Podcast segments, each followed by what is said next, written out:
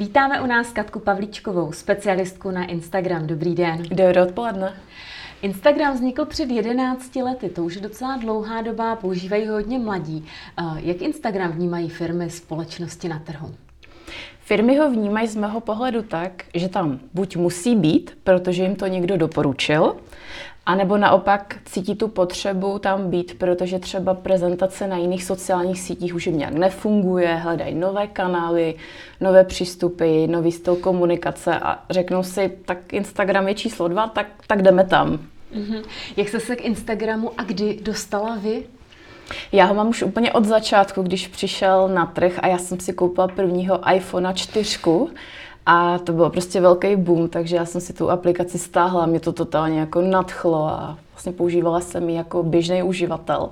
A postupem času jsem se dostala do pozice, ve které jsem dneska, že ten Instagram vlastně školím. Když se ohlednete zpět, nejen teda na vás, jak jste se dostala k Instagramu, ale i na to, jak vlastně tady rostl zájem o Instagram. Jak vnímáte trh v České republice? Kdy nastal ten zlom, kdy firmy začaly Instagram vlastně využívat nebo se o něj víc zajímat? Já si myslím, že ten boom nastal zhruba někdy v roce 2017, 2018, na tom přelomu. My jsme to pocítili i u nás, protože jsme měli strašně hodně práce a ty firmy konečně začaly jako chápat, že jako ta síť není jenom pro takovou tu legraci, ale že opravdu se tam dá seriózně prezentovat. Takže v tom období to tak vnímám, že to asi plus minus přišlo. A byl tam nějaký spouštěč, byl to nějaký influencer nebo nějaké články, reklama, co vlastně byl, byl ten spouštěč, že u nás na trhu se to v tomto období takhle vystřelilo nahoru? Já si myslím, že to je vždycky, když se spustí nějaká jako velká novinka, která v Americe frčí, tak já vždycky počítám plus dva roky dopředu, než to přijde do Čech a bude to ten boom. A ono to tak nějak odpovídalo. Protože když jsem začínala s Instagramem v roce 2015, tu práci, kterou dneska dělám, tak 2015, 2016, 2017, 2018 to tak odpovídá. Takže po těch dvou letech jsem už jako viděla, že tady se o tom Instagramu opravdu mluví a nejenom mluví, ale opravdu se začíná už používat. Mhm.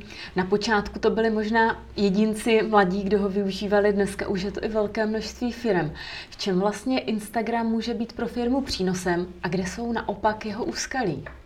Já tam jednoznačně vidím přínos v tom, že firma nemusí vzít velký balík peněz a investovat ho do placené reklamy, aby vůbec byla vidět. Ta síť má velkou výhodu v tom, že na ní ještě pořád lze se prezentovat organickým způsobem, tedy bez nutnosti platit tu reklamu, což už na jiných sítích prostě tak jednoduchý není. Takže to je pro tu firmu velký benefit. A úskalí, jaký jsou? No, to je dobrá otázka, protože já můžu mluvit ze zkušenosti s firmami, s kterými spolupracujeme my, ale nejčastěji ta firma narazí na to, že na to nemá časovou kapacitu se tomu věnovat, protože ta síť je poměrně náročná, co se týká tvorby obsahu a je taky dost rychlá. Ta firma, když nestíhá to tempo, tak jí prostě ujede ten vlak a už to tak moc nefunguje. Takže kombinace jako peněz, času. Takže je to ten čas.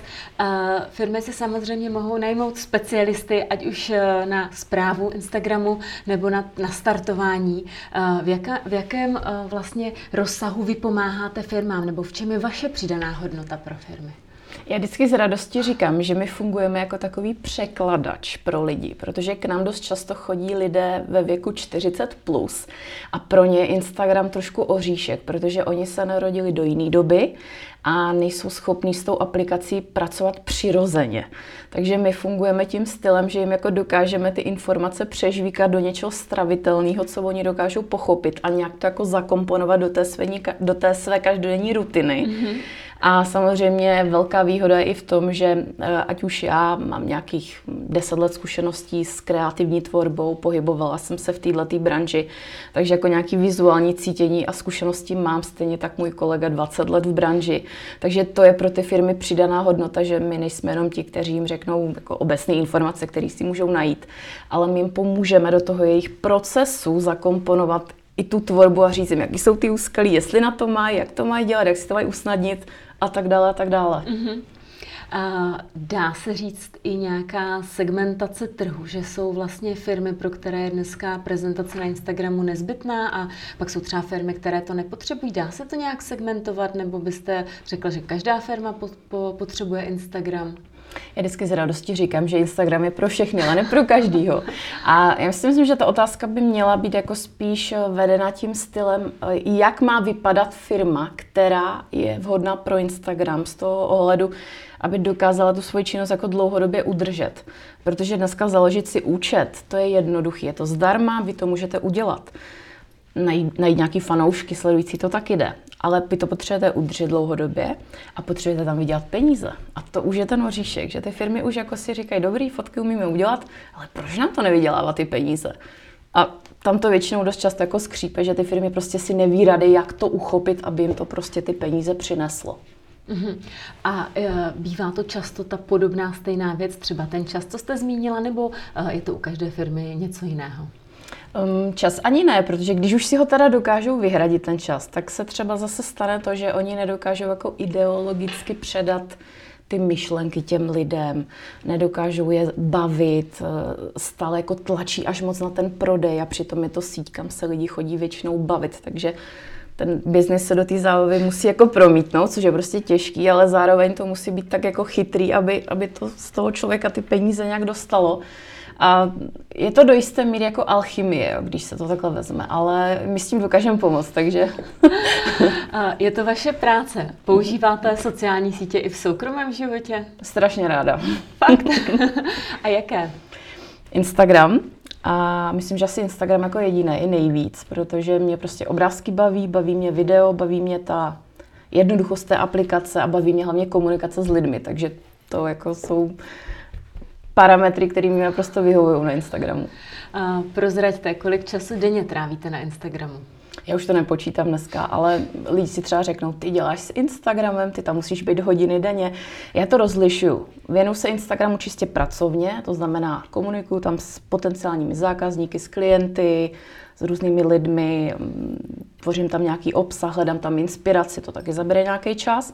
A co se týká soukromí, tak eh, to jsou spíš už dneska jako, jako jednotky minut, jo, protože už prostě ten čas spíš radši věnuju té práci. Mm-hmm a zábavu věnu i něčemu jinému.